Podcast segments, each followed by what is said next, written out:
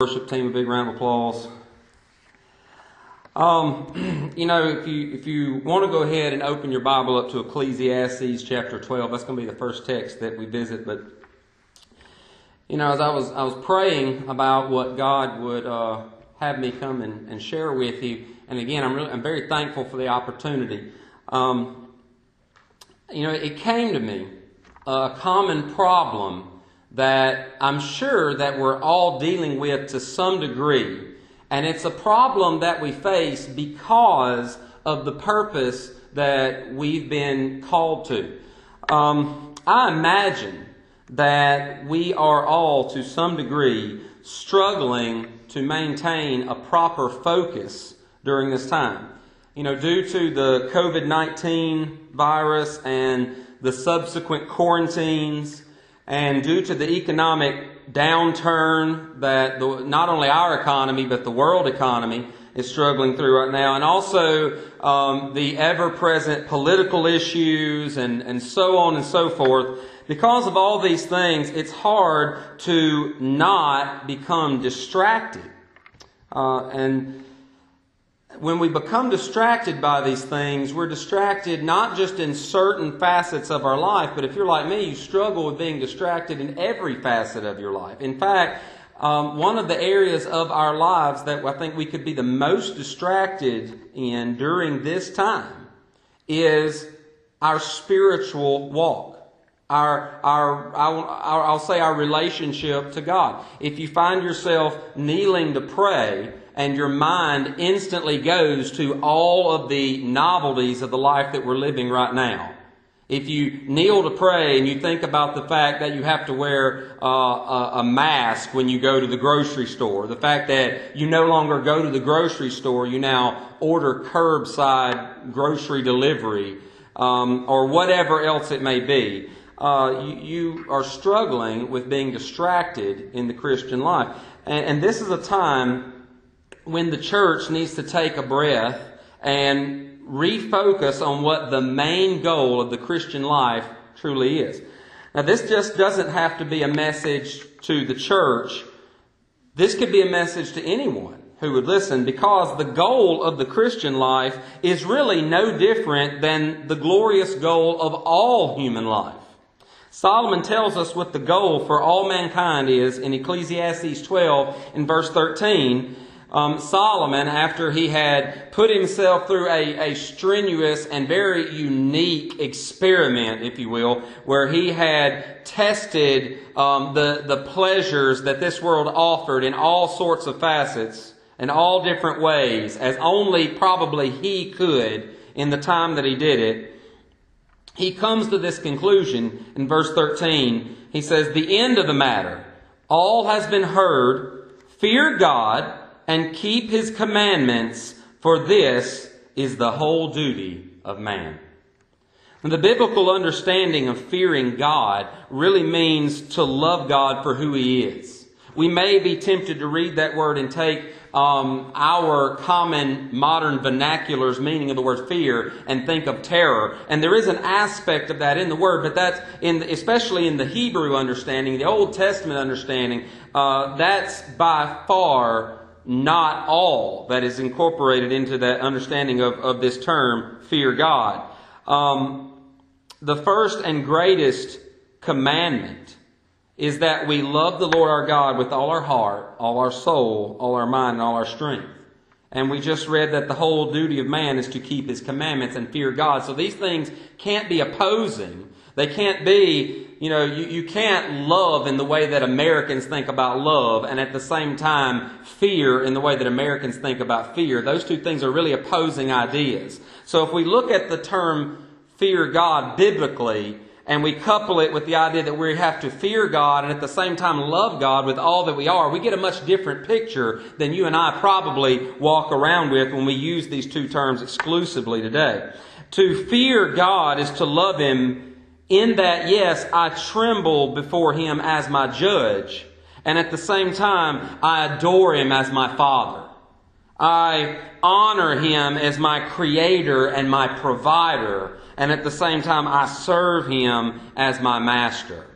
So, to love God and respect Him in light of all that He is, or I'll say it this way, to delight in Him fully, is the goal of all human life.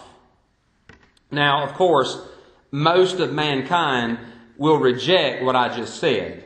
Um, that goes without saying. Only Christians can accept what we've just said. Only those who have been made regenerate by the power of the Holy Spirit can do what we're talking about. Romans 8, 7 and 8 tells us this when it says, For the mind that is set on the flesh is hostile to God, for it does not submit to God's law. Indeed, it cannot. Those who are in the flesh cannot please God. So we're told in subsequent verses that those who are only in the flesh or have a mind that is dominated by the flesh, they don't submit to God's law because they can't submit to God's law. You know, before salvation, we have no way of pleasing God, really, because we're under the dominion of sin, because we're blinded to the truth that would set us free. However, when God saves us, something happens. He gives us, uh, He gives us new proclivities that weren't there before. You know, we, we think differently. We see the world differently.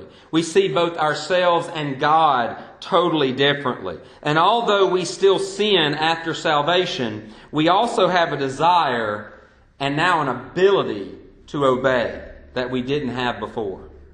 We are now free and enabled to obey Romans 6:19, for example, which tells us just as you once presented your members as slaves to impurity and to lawlessness, leading to more lawlessness, so now present your members as slaves to righteousness, leading to sanctification.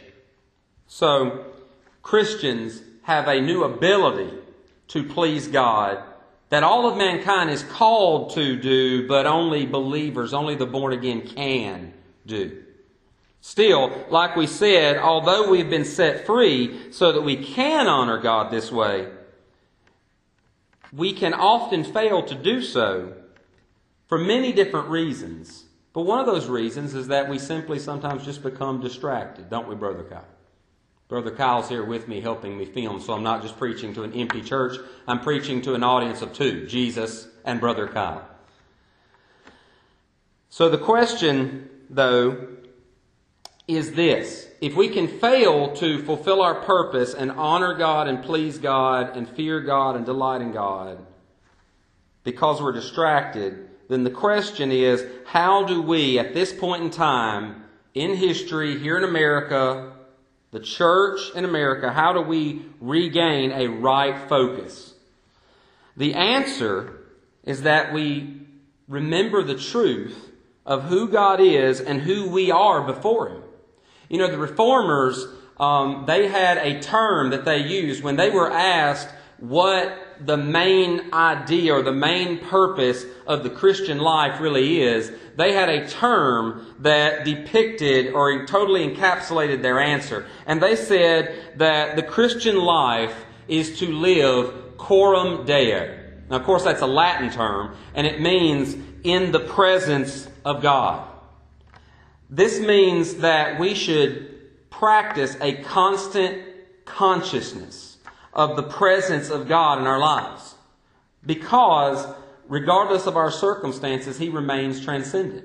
We should always keep in our minds a, a close and relative understanding that in all that we do and in all that we face and in all that we endure and in all that we undertake, our God is very present with us and He's watching all that we do and He's ruling over all that we do and all that is done to us and all that's done around us. Um, so, if we keep that in mind, then we do keep a very relative understanding of God's transcendence in the midst of our circumstances. Um, I've got two examples biblically. One would be David in Psalm 139 when he wrote in verses 7 through 12. Um, where shall I go from your spirit? He's, he's, he's praying to the Lord. He said, Where shall I go from your spirit? Or where shall I flee from your presence? If I ascend to heaven, you are there. If I make my bed in Sheol, you are there. If I take the wings of the morning and dwell in the uttermost parts of the sea, even there your hand shall lead me, and your right hand shall hold me. If I say, Surely the darkness shall cover me, and the light about me be night, even the darkness is not light to you. The night is bright as the day, for darkness is as light with you.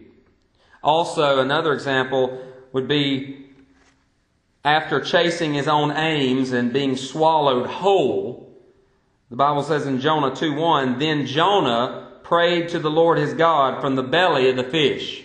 So, you have two examples, and, and I chose these two because even the texts are very different. One's more of a historical uh, recanting of this of, of, events, and the other is a songbook, a poetry, a, a prayer to the Lord from the heart. But both paint the exact same picture that you know uh, for the child of God, circumstances are never long-term distractors. Rather, these serve as reminders of who God really is and what we are before Him always. You know, if you look, you see David, and he goes through all he, ex, he goes through all these mental exercises, and he says, "If I went to heaven, you were there. If I was in Sheol or in the pit of death, you were there. If I'm uh, in a place where even the light has turned to darkness, you are not only there, but you're still transcendent above even the darkness, because even darkness is light to you." Nothing overwhelms your sovereignty in any of my situations. And Jonah, although his mind and his focus had been turned from God onto his own situations and his own desires, and he had followed his own wicked heart and run away from the purpose of God, God used terrible circumstances not to increase his distraction from God, but as the, the, the reality check that brought his focus back in line with his position before God as being a servant to God and totally relying upon God. So, when we go through circumstances like we are all enduring right now, we're reminded that He's the Lord over all our circumstances. And regardless of our situations, we're still His servants. We just happen to be called to serve Him faithfully under adverse conditions.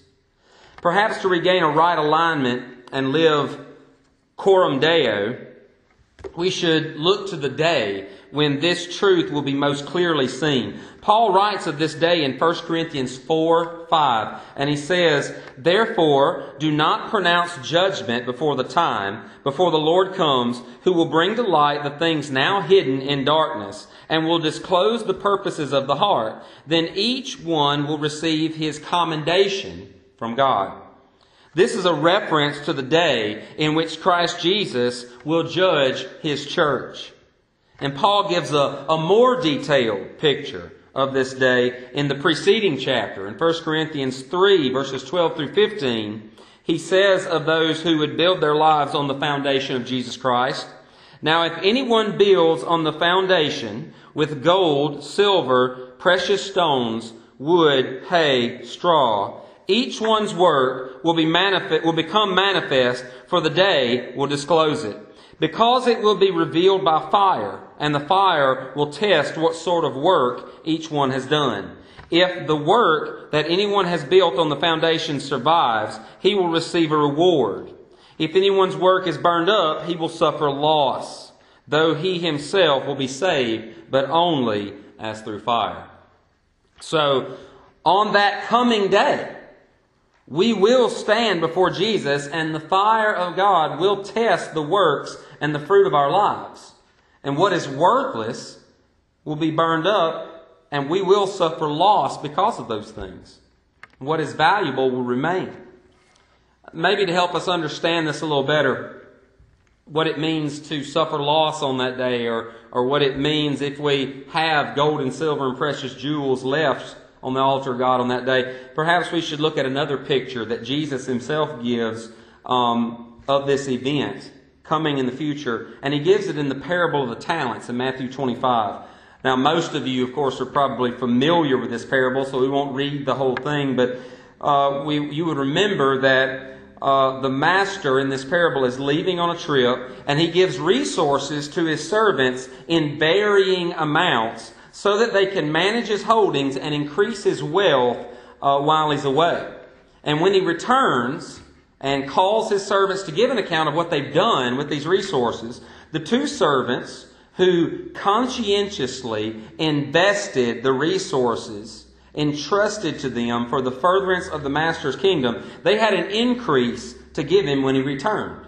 And the one who had lost focus of the goal of his servanthood didn't, and he was found lacking. You know, I think if we take all this into consideration, we get a pretty clear picture of what that day of judgment is going to look like for all of us, one way or the other. If you and I love Jesus, we will want to please Him. We don't want to stand on the day of judgment with nothing to give Him. Um, if, if, that, if that's our situation, then I want to warn you, as Paul warns you, you're going to suffer loss.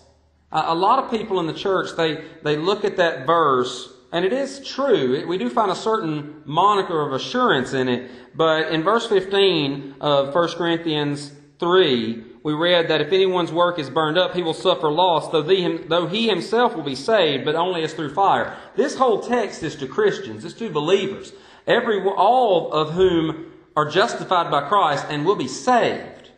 But there's still a warning to believers that on the day of judgment, we will, some will suffer loss. So what does it mean that believers will suffer loss? They're not going to hell. What does it mean they'll suffer loss? Well,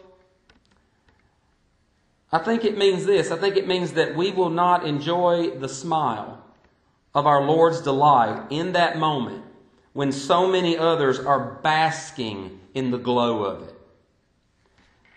Know, that day, dear friends, we will want to have piles and piles of gold and silver and precious jewels to give to Jesus. As we say to him, Lord, you delivered to me five talents. Here I have made five talents more. Then we will stand in the radiance of his smile. And that glow from his smile, his delight, over our offering to Him. What symbolizes our whole lives given over to Him in respect and in honor of what He did for us. In that moment, the radiance of His smile will evaporate every tear of grief, every frustration, every pain, or every heartache that we have experienced during our time of service here. We will be overcome by the glory of his delight, as he says to us, Well done, good and faithful servant, enter into the joy of your master. And if we want that to be our situation on the day of judgment, we have to prepare for it now. Now, of course, the first prerequisite is that we be born again. And if anyone listening to this is not born again, if you have been playing games with God your whole life, if you have been one that uh, maybe you, you, you were raised in church and you may know a lot of scripture and all those things, but God has never really changed your heart and you don't have a, a, a saving relationship with Christ where He's your king and you're His servant, you're His bond slave and you want to live your life for Him, if that's, if that's you, if you are not in that state of being, if you've not been changed by the Holy Spirit of God, then I want to encourage you, but I also want to warn you. God may very well, right now, through the circumstances that we're all going through, He may be bringing a general reminder to all people. And if He's been working on your heart, and this stings a little bit, I would dare say that He's probably bringing um, a, a reminder to you, a wake up call to you right now. And He's saying the time is drawing very near until His return. He is coming back eventually. We don't know the day or the hour, but He's coming. And you better get right with Him, or else you will suffer loss of a greater kind than what we're talking about. But if that's you, you don't need to fear coming to Him. Because no matter how bad you've been, no matter how bad your sin, no matter how many times you've rejected Him before, He makes a promise that all those who come to him, he will in no way cast out. If you come to him right now trusting that he, God the Son, did come to earth and put on flesh so that he could be joined to you and take responsibility for you, so that he could offer the perfect life that you owe God and that he did, and that he could take the wrath of God for all your sin because he took responsibility for your sin. He owned your sin, and on the cross, God punished you in Christ Jesus, and that you were buried with him so that just as he was resurrected from the dead, proving that his sacrifice was enough to completely fulfill the law for you and pay your debt to God and reconcile you to God the Father. Just as He was resurrected from the dead, you too one day will be resurrected from the dead and resurrected to eternal life in Christ Jesus. If you trust Him to the point that you repent of your sins and you turn from the way you've always lived and you turn to living after Him, chasing after Him, giving your life over to Him, because He now owns you and because you trust Him with your sins and you trust Him with your future and you trust Him with your eternal soul. If you believe in Him and trust in Him that way and you come to Him begging for mercy, truly repentant, He will never turn you away. He will only greet you with mercy and grace and He will change your heart and He will save you. And then your reward is sure. You get Him. And that's the best thing you could ever have. But if you're already a believer, the, the way to make sure that you don't suffer loss, but stand in the light of our Lord's smile on that coming moment that we talked about, is to try and live every moment now before the very face of God. You know, we can't afford to be distracted. We, we, we can't allow our current circumstances to distract us from our duty. We must perform our duty under the gaze of our Lord who rules over our circumstances. Amen. So I just want to thank you again for uh, inviting me into your into your home uh, or wherever you may be, and I want to thank you for this time to, to as much as possible fellowship with brothers and sisters I don't normally get to fellowship with. Uh, I pray that you are blessed by this, and I pray that you're encouraged by this, and I pray that all of our hearts will experience some degree of revival because of, of what God's doing in His church during these times. Let's pray. Father, thank you for this day. I love you. I praise you. Again, we lift up Brother David and his family right now, and we pray that um, that you'll just bless them and take care of them. I pray for uh, Union Baptist Church, and I pray that you'll bless them to uh, to know your will for their lives, Lord God, to know your will for their for their church body, and to uh, to be be a people who chase after it with total abandon. And I just pray, God, that you'll be glorified uh, in the way that all of us, all of your church lives lives their lives, Lord. I pray that you would make us holy because you're holy. Lord, I pray that you'd make us people who shine as lights in a dark place during very dark times. And we ask all these things for the glory of our King Jesus' name, Father. Please honor him by hearing our prayer and answering our prayer. In his name we pray. Amen.